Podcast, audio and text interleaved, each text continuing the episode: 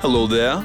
Glad to have you back for the last episode of Redline. A few last surprises await you, so hop on board for one last Redline ride.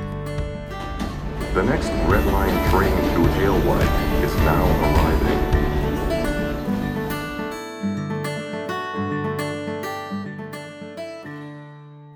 When I got home on the day we heard about Tian buying the school, Rod was remote.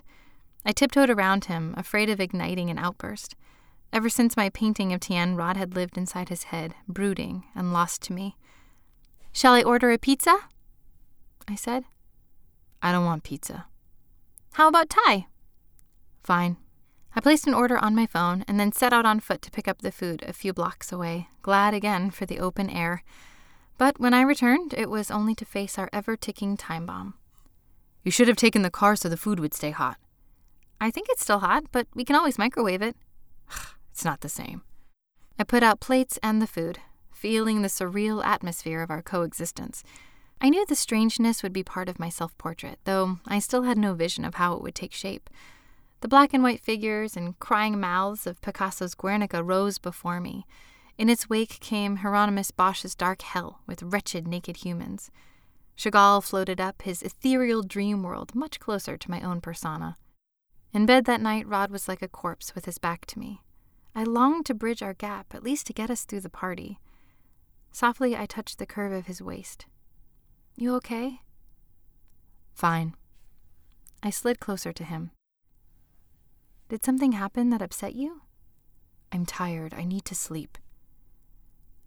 I wondered if it was the text I sent about Tian buying the school. I thought it was so funny. He didn't answer, and after a while, I left him alone. The days became a blur. I had student projects to evaluate for final grades, preparations for the arts festival, and chores for our party. Dale's wife was now handling Wafa's job, while Lori continued to work from home, avoiding all the gossip about the school board's efforts to null and void Ambrose's sale. But Tian was refusing to cooperate. Amid all this strife, spring was blossoming around us, brightening the campus with yellow daffodils and forsythia. On my early morning walks to school, the playing fields lay in shallow pools under long strands of fog. Crows perched silently on the soaked ground, and I wondered if that mysterious atmosphere would make its way into my self portrait. I thought of Rod and how, in the arc of life, the fierce human species set out fighting to tame and control everything. But by old age, life had tamed the human. Would Rod ever mellow like that? Not in time for me. We kept up our tense peace, but only to get us through the approaching party. We shopped and moved furniture around, but barely spoke. At the grocery store, I paid with my credit card while Rod hung back. He was already out of the relationship and not putting another dime into it. And still, we pretended to be a couple, going through expected motions like taking walks, seeing a movie, and even making love. I found it odd that our desire still stirred under the cover of night. To fill the silence at home, I played the radio, my old habit before Rod moved in. And the news was horrible. My hometown had erupted in riots over the death of a young African American in police custody. He was the latest victim of racist treatment by the police, and the country was in an uproar about it. When the radio wasn't on, Rod played the same two songs over and over again from his computer, clearly for my sake. Supertramp taunted me. Goodbye, stranger. It's been nice. Hope you find your paradise. Try to see your point of view. Hope your dreams will all come true.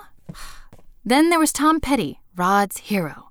I'm a bad boy, 'cause I don't even miss her, and I'm a bad boy for breaking her heart, and I'm free. I'm free falling. Ugh. On the eve of our party, aware that we hadn't touched in two days, I snuggled close to Rod as soon as the lights were out. But he didn't stir, and I wondered what in the world his mother had done to him. I spoke without thinking. What was your mother like? I mean, when you were little? Hateful? She lived only to give other people pain. Didn't you ever have a tender moment with her? Never. And when I was 15 and finally bigger and stronger than her, it all changed. She was chasing my little sister with some weapon, and I blocked her path. When she fought to get around me, I knocked her down. When she said she was calling the police, I told her if she did, I'd beat her senseless. I said I'd beat her if she ever tried to harm Ellie again. That was the last time she touched us, and I never saw her again after 10th grade. I'm going to sleep now. I could hardly breathe. It was the most he'd ever told me about his childhood trauma. I fell into a fitful sleep and dreamt of our wedding day. The setting was a rustic resort with woodsy cabins and a lodge. I was trying to get to the ceremony, but detours kept preventing my progress, and my beautiful dress was getting dirty. My old boyfriend Gil suddenly appeared with cameras swinging from his shoulder. I still love you, Pia. Why are you doing this? Don't do this. Come back to me. I saw his imploring green eyes and knew instantly that I knew him better than I knew Rod. Our worlds, our backgrounds were the same. A vacuum sucked him away as his voice echoed back to me Wait for me! I tried to run after him, but my feet were solid blocks of cement. I tried to call back, Wait! But my voice didn't work. Then I stood at the altar with Rod, and he looked just like Dorian Gray, with grim lines scarring his face, all the early fun and goodness drained from it. Dismay gripped me. I turned and looked out at all the smiling faces of my family and friends gathered in the lodge to witness our vows. Wafa presided. She was our officiant, and she smiled as she read our covenant. Rod, do you take Pia for your lawfully wedded wife, to love and to cherish from this day forward, for better or for worse, for richer or for poorer, in sickness and in health? I do. And Pia, do you take Rod? Her words trailed off into reverberations inside my head. My heart raced in panic. How could I possibly bind the rest of my youth and all of my life to this messed up Dorian Gray? Wafa was waiting for me, her face perplexed. My feet stumbled back, and I grinned foolishly at my audience, my voice a, a giddy stutter. Uh, I- am so sorry, but uh, I-, I did it for the red line. I did it for the red line. Everything scattered instantly, as if my words had released a magic curse. I stood on an empty road with bits of trash blowing. It was like the last scene of 100 Years of Solitude, when the wind blew everything into oblivion. I woke up with a bolt. I sat for a few chilling seconds, and then shuddered with remembrance. It was the day of our party, and how were we ever going to get through it, all the work that lay ahead, without blowing up? I looked down at Rod, still asleep.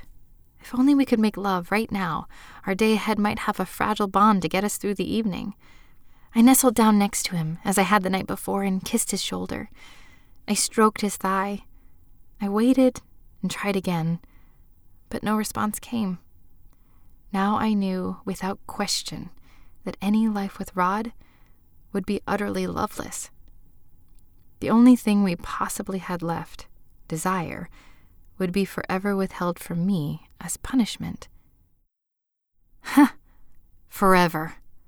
What a forever. He didn't answer, but I knew he heard. The day was indeed stressful. I did the last minute shopping for bread and flowers, then turned to the cooking. Everything had to be freschissimo.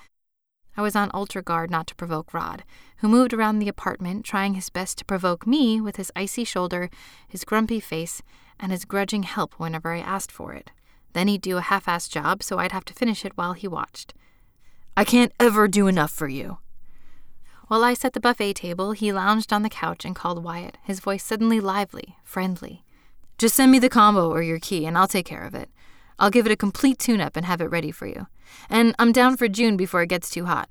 Maine's fine. I love the roads, low traffic. What do you say we do just guys this time? The women like to hang out too much, and I want to ride all day. Yeah, work's going great. New contracts all the time. Yup, parties tonight.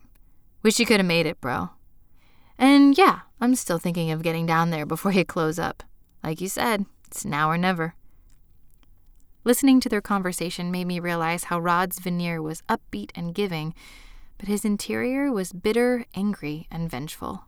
An hour before the party, Rod's acrimony reached a pitch, and I imagined that at any moment he would swipe all the glasses off our makeshift bar. Cooking busily in the kitchen, I tossed a dirty dish towel to the floor to be sure I didn't use it again. The next thing I knew, Rod was there and viciously shaking it at me. What's this? What's this? How dare you throw this on the floor? How dare you make another mess for me to clean up? Days of bottled up anger roared from me. Don't you ever speak to me that way again! He vanished. And that was it. The crowning blow between us. I was done with him. I wasn't going to wait for him to be done with me. I stepped out of the kitchen and said resolutely, Leave. Go now. I will. I am. But his limbs flew every which way as if looking for the right exit. My whole body quaked. Guests were arriving within the hour, and suddenly I was on my own.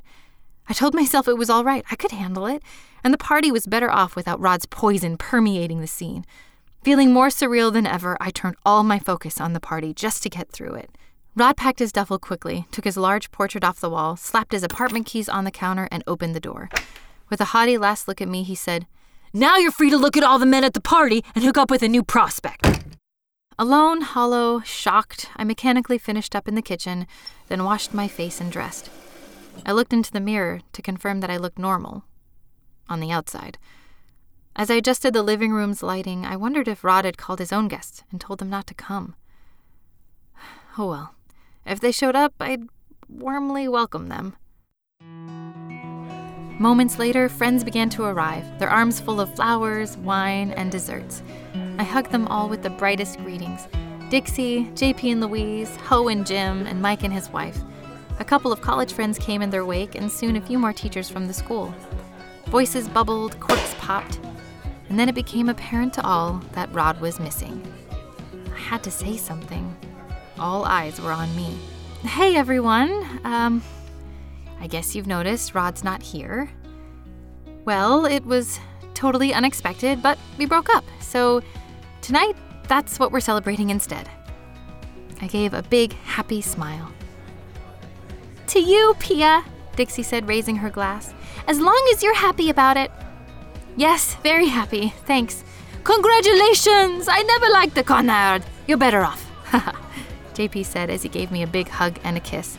Luckily, the conversation ended because Wafa, Walter, the Potters, and Tian came in the door. Others murmured the news, and Tian caught my eye with a look of amusement and pleasure. he was Rod's other man. I brought out food from the kitchen, with Ho and Jim helping. The buffet table filled with appetizing aromas pasta al forno, sauteed artichokes, fennel with orange, fava beans, and Brussels sprouts with walnuts and raisins a Sicilian menu.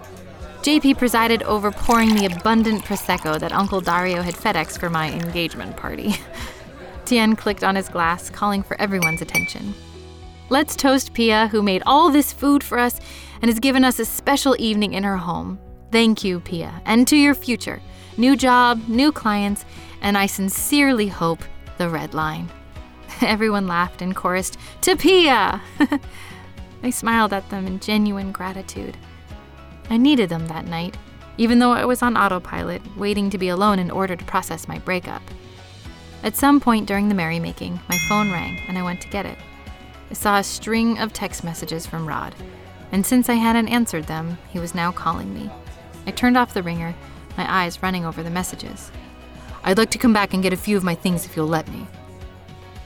I know you're not answering because you have a new man there. Tell me who you're with so I can sleep tonight. At least have the common courtesy to answer me. Why can't you just tell me what men are there? I haven't done anything to deserve your refusal to answer me. Who is spending the night?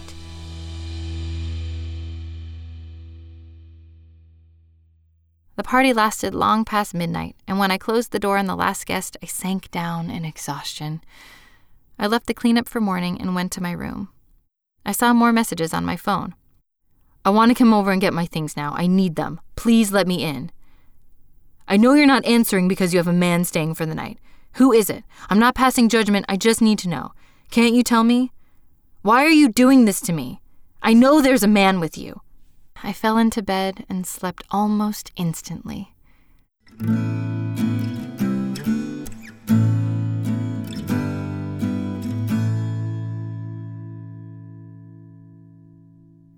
When I awoke the next morning from the sun warming my face, I knew I had to get out of the house, out of Essex, for the whole day. I quickly straightened up, showered, dressed, and packed my bag for Harvard Square. I would hang out at the bookstores and cafes, walk along the river, and get used to being a single person again in the world of anonymous people. Outside, the fragrant spring day greeted me like a best friend, and I smiled back at it, ready to embark on my new life. Then, with momentary confusion, I saw my old car sitting in my parking space. All four tires were flat. I went over and took the sheet of paper from the wiper. It was a note from Rod. If you prefer the new car, I can put you on a payment plan. Just send me your account and routing numbers. But you need to decide by tonight, because after that, it'll be too late. I crumpled his note and tossed it in the dumpster. I headed out to Main Street to catch the bus to Cambridge. I concentrated on how wonderful the sunshine felt, like golden honey warming my skin. Spring would flow into summer, and I was ready for those days. Suddenly, I had an epiphany and turned back. I headed toward the meadow and the path to school. I was ready to paint my self portrait, and it wasn't surreal anymore. No, it was in the impressionistic tradition of Winslow Homer. I sat in a skiff, its sharp bow hitting the waves, the sky and wind the most wonderful forces the human face could feel. I was sailing toward the infinite, empty horizon, my face three quarters turned from the viewer, and fully integrated with the brushstrokes of a miraculously blended sea and sky. So this ends our story of Pia's Red Line. Thank you for listening in and being part of it. Red Line is written by G.D. Spilsbury and narrated by Anna Gravale, directed and produced by Fred Greenhalge, with assistant producer Grace Waldron. Red Line is dedicated to Jim Cantor and Brooke Lambert. If you've enjoyed this Red Line story, please tell your friends about us and give us a review on Apple Podcasts. Learn more about Redline at redlinepodcast.com. That's redlinepodcast.com. Let's keep the magic of storytelling going.